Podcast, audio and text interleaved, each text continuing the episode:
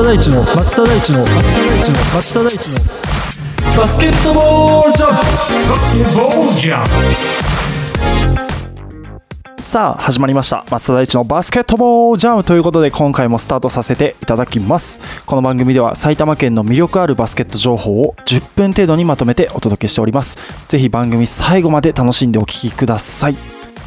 今回はですね日本生命 B リーグチャンピオンシップ2022-23ということでですね B1 リーグ最後の戦いというところがですね5月の27、28にファイナルを迎えたというところでそちらの内容をお届けしていきたいなというふうに思っております、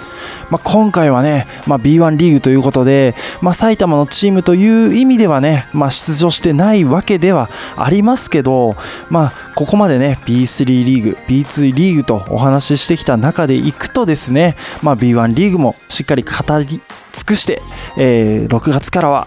埼玉のね魅力あるバスケット情報をお届けしていきたいなと思っておりますので、まあ、今回もね楽しんで最後までお聴きいただけたらなというふうに思っております。まずはですねレギュレーションの方をご紹介させていただきますとまあ、B1 リーグはですね B2、B3 と違いまして、えー、3カンファレンス制、3カンファレンス制ですねっていうのを採用されております。東地区、中地区、西地区ということでですねあの東西真ん中というところで3カンファレンスがある中で、えー、上位2チームがまず出場権が得られるというところで6チームが出られましてプラスワイルドカードということで、えー、各カンファレンスの3位以下のチームの、えー、勝率の高いチームが1位2位ですね、まあ、そのチームが2つ選ばれて合計8チームが出場できるという形になっております。で2戦戦勝方式というところは B2、B3 とね変わらずというところですので2戦戦勝方式、えー、1勝1敗の場合は第3戦が行われるというような形となっております。まあ、あのね、せっかくなので出場チームを紹介していきますと、東地区は千葉ジェッツ、ね、えー、第1位で出場してきてまして、第2位がアルバルク東京、中地区は第1位が川崎ブレイブサンダース、第2位が横浜 B コルセアス、で、えー、西地区がですね、琉球ゴールデンキングス、2位が島根スサノーマジックということで6チームが選ばれておりましてワイルドカードが名古屋ダイヤモンドドルフィンズと広島ドラゴンフライズということで西地区から3位4位がね、ワイルドカードに入ってくるということで、まあ、あの、ご存知ない方はですね、まあ、今年西地区がすごい強かったんだということだけ覚えていただけたらなと思ってまして、まあ、今まではね、どちらかというと、こう、東地区が強くて、まあ、東地区は上位4つぐらいが出てて、ね、西地区、中地区は、まあ、2チームずつみたいな感じがね、まあ、結構多かったんですけど、まあ、今季に限って言うとですね、やはりあの、大型補強も含め、えー、スポンサーさんがね、たくさんついてきた西地区というところでは、まあやっぱりね、今年はね、西地区がね、非常にこう盛り上がってたんじゃないかなっていう感じがしますよね。うん。もうほんとね、3位、4位までね、西地区は大混戦という形だったので、ほんと最終盤までね、どこが1位になるか、2位になるか、3位になるか、4位になるか、ほんとわからないね、状況だったというところでは、まあ激戦の中をね、勝ち上がってきた西地区というのが、今季はね、チャンピオンシップに手が届くのかっていうところもね、注目ポイントの一つだったんじゃないかなというふうに思っております。はい。でですね、まあ、このままね、あの、準々決勝、準決勝、決勝って話をしていくと、なかなかちょっと時間がね、ないと思いますので、えー、すいません、えー、割愛させていただきまして、決勝戦の模様をね、お伝えしていきたいなと思っております。はい。えー、決勝戦がですね、えー、千葉ジェッツ対琉球ゴールデンキングスということで、東地区1位のチーム対西地区1位のチームというところでですね、まあそういった戦いとなりました。うんもちろんここまでね、えー、来る中でも壮絶なね、試合があったというところでは、ぜひ、こうね、バスケットボールライブでね、まあ、試合も見れたりしますし、ね、えー、YouTube とかでもね、見れたりしますので、あの、ぜひね、そういったところもね、あのチェックしてもらえたらなと思いますが、まあ、今回はファイナルということで、千葉ジェッツ対琉球ゴールデンキングスというね、このカードとなりました。うんまああの今季ね千葉ジェッツが非常にねあのレギュラーシーズン強と言われていてまあ53勝7敗とまあチームとしても最高成績を収めたというところでねまあ最長で24連勝ですかということでまあ24連勝って大体ね月に8試合ぐらいやってたってなったら3ヶ月ぐらい負けなしっていうぐらいのねペースですからね。まあそれぐらいやっぱりこう負けない千葉ジェッツだったなとうん。まあ、今季からねあの大野ヘッドコーチからジョン・パトリックヘッドコーチに変更になってということで結構スタッフ陣がね総入れ替えしたというところでは、まあ、今年の千葉はねちょっと難しいんじゃないかなっていうのが下馬評だったんですけどまあ蓋を開けてみたらまあやっぱりね、あの、ジョン・パトリックヘッドコーチのね、いやー、このね、ディフェンスの強度だったり、まあ、バスケットのね、IQ の高さだったり、まあやっぱり大野ヘッドコーチがね、作ってきたものを、またね、こう、ね、こう築き上げたものを乗せてっていう形でね、まあ非常にね、いいチームを作ってきたなと。で、天皇杯も優勝して、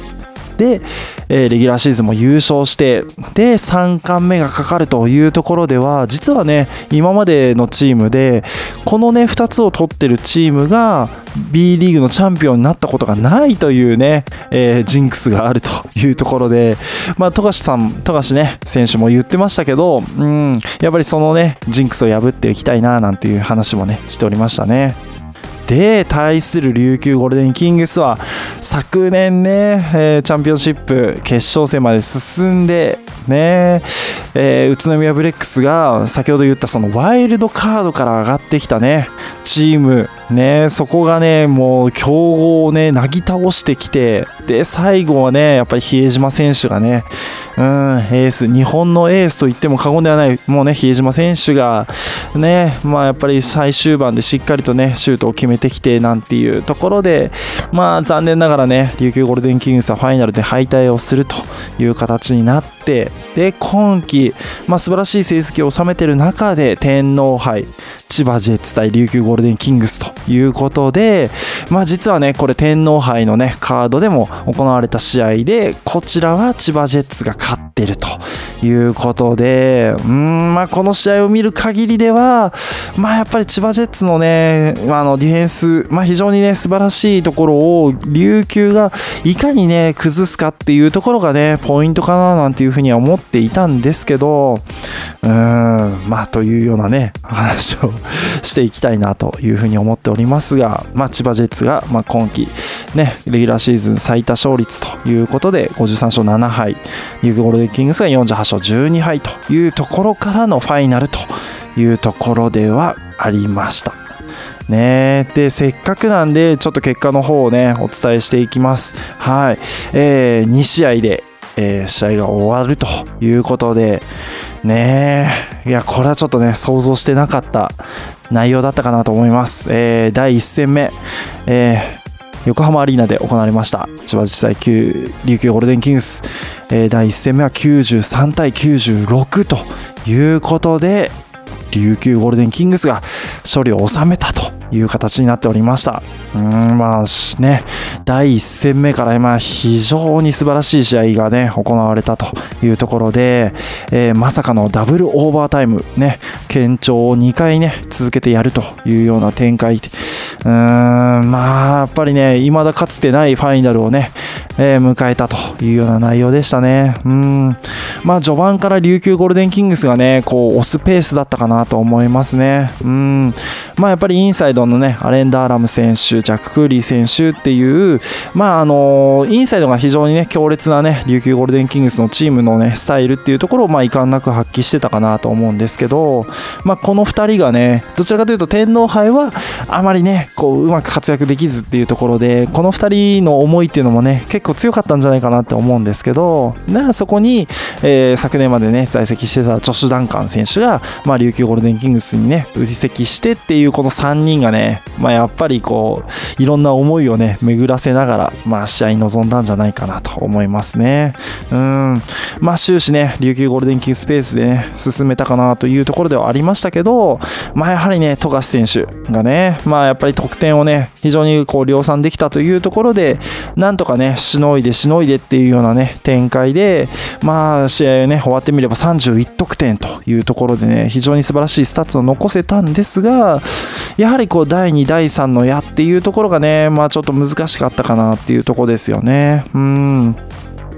まあ、インサイドで言うと、ジョン・ムーニー選手が28点ということで、うん、まあ、ギャビン・エドワーズ選手がね、なんとね、こう、ね、えー、早々にね、ファールトラブルを犯してしまって、まあ、後半もね、すぐにファールしてしまってということで、まあ、あっという間になんか、プレータイム10分ぐらいでね、5ファールしてしまうっていうところで、まあ、やっぱり千葉のね、戦略プランっていうところがね、そこがしっかり崩れてしまったなっていうところでしたよね。うん。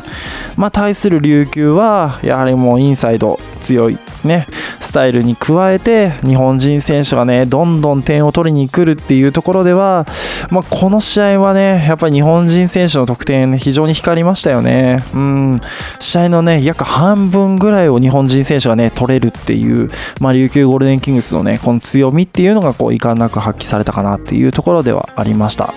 まあ、初戦は93対96で琉球ゴールデンキングスの勝利という形となりまして第2戦を迎える形となりました。第2戦がですね、えー、73対88ということで琉球ゴールデンキングスが2連勝でチャンピオンシップ初優勝を獲得するという形になりました。うんおめでとうございます。いや本当におめでとうございます。こうちょっとねあの すいません。ちょっと私的なね、市場も入ると思うんですけど、まあ私はね、もともと BJ リーグというね、あの、B リーグのね、全盛のね、リーグで、まあ、試合をね、やっていた人間でして、で、その頃からね、琉球ゴールデンキングスとはね、こう、ライバルチームとして、まあ、戦わせていただいてた、まあ、こういう BJ チームと言われるね、チームの一チームだったんですけど、まあ、このチームが、やっぱりね、NBL と言われる、こう、実業団側のチーム、ね、アルバルクだったりったりサンロッカーズだったり、まあ、そういったチームたちにどこまで立ち向かえるかっていうところがねやっぱり僕らとしても課題の一つではあったんですけど、まあ、そういう意味ではねこうお互いにチーム意識じゃないですけどね、まあ、そういう切磋琢磨してきたねチームっていうのがやっとこうねチャンピオンを取れるというところでねえー、いやまあ、本当感慨深いんですよ。うん。まあ、よく知ってるね、選手たちもいますし、ね、桶谷ヘッドコーチって、まあ、あの、BJ 時代からね、まあ、琉球のヘッドコーチもされたり、ね、まあ、仙台のヘッドコーチもされたりということで、よく知ってるね、コーチが、やっぱりこう、タイトルをね、獲得するっていうところでは、まあ、やっぱりこう、非常に感慨深いね、えー、シーンだったかなというふうに思いますね。うん。まあ、やっぱりこの試合も富樫選手がね非常に得点に絡む、うんまあ、非常に素晴らしい成績を残すんですけどなかなかやっぱりこうそれ以外のねところで点数が伸びないっていう感じだったんですね、うん。まあ、特にやっぱりジャック・クーリー選手アレン・ダーラム選手っていうこう2枚のねあのセンター陣、まあ、パワーフォワード、まあ、その辺りがしっかりディフェンスでね貢献して、まあ、簡単にシュートにね打たせないような展開を作ったっていうところではあるんですけどうんその辺りが千葉としてはちょっと誤算だったかなともう少し点数取れるかなと思ってたと思うんですけどね。うん。まあちょっとそこの勢いになかなかね、乗り切れなかったっていうところと、琉球ゴールデンキングスは、まあやっぱりここね、ラッキーボーイがね、現れてということで、コー・フリッピン選手ね、まあやっぱり素晴らしい、ね、ディフェンシブなプレイヤーが、この試合に限って言えば、ねえスリーポイントも決め、ツーポイントも決め、フリースローも10の10ということで、21得点。もうね、あの、最終盤はもう、ベンチにね、座ってるね、キングスのね、選手たちももう、フリッピン選手どうやって止めるのっていうようなね、ジェスチャーもしてましたけど、まあ、やっぱりこういうね、ラッキーボーイの存在ってね、どのスポーツでも、まあ、やっぱり現れると強いって言いますけど、やっぱりそれだけのメンタリティーを持ってね、この試合に臨んできたフリッピン選手っていうね、ところのね、強さっていうのもね、現れた試合だったかなとで、フリッピン選手もね、千葉ジェッツがね、古巣のチームっていうところで行くと、やっぱり古巣には負けたくないっていうね、そういう思いもあったかなと思いますし、うーん、そういう意味でもね、なんかいろんなこう市場が絡むね、中で、まあ素晴らしい試合が行われたかなというふうに思っております。はい。ということで、琉球ゴールデンキングスが、えー、B リーグチャンピオンシップ初のね、タイトル獲得ということで、えー、チャンピオンシップが、えー、5月の28日で閉幕という形となりました。うん。まあ本当ね、今季はね、こういった形でね、お話しする機会もいただきましたし、まあ埼玉もね、越谷もそうですけど、まあ本当にね、あの、バスケットを見る機会っていうのが非常にね、増えて、まあ私自身もね、埼玉在住という意味では、まあ本当にこう埼玉のバスケットもね、盛り上がってきてるなっていうのがね、ひしひしと感じられる1年だったかなと思っております。なんかね、あの、ここで終わりそうな感じではありますけど、まあここから、ここからですよ。ここから高校 3x3 車椅子実業団。いやもうたくさんね埼玉で代表するバスケットたくさんありますからね。まあその辺りのねバスケットの魅力っていうのもねこの後どんどんお届けしていきたいなと思っております。ぜひね今後の番組っていうのもね楽しみにしていただけたらなということをお伝えしましてまあ今回は以上とさせていただきます。はい。最後までお聴きいただきましてありがとうございました。バスケットボールコメンテーターの松田大地でした。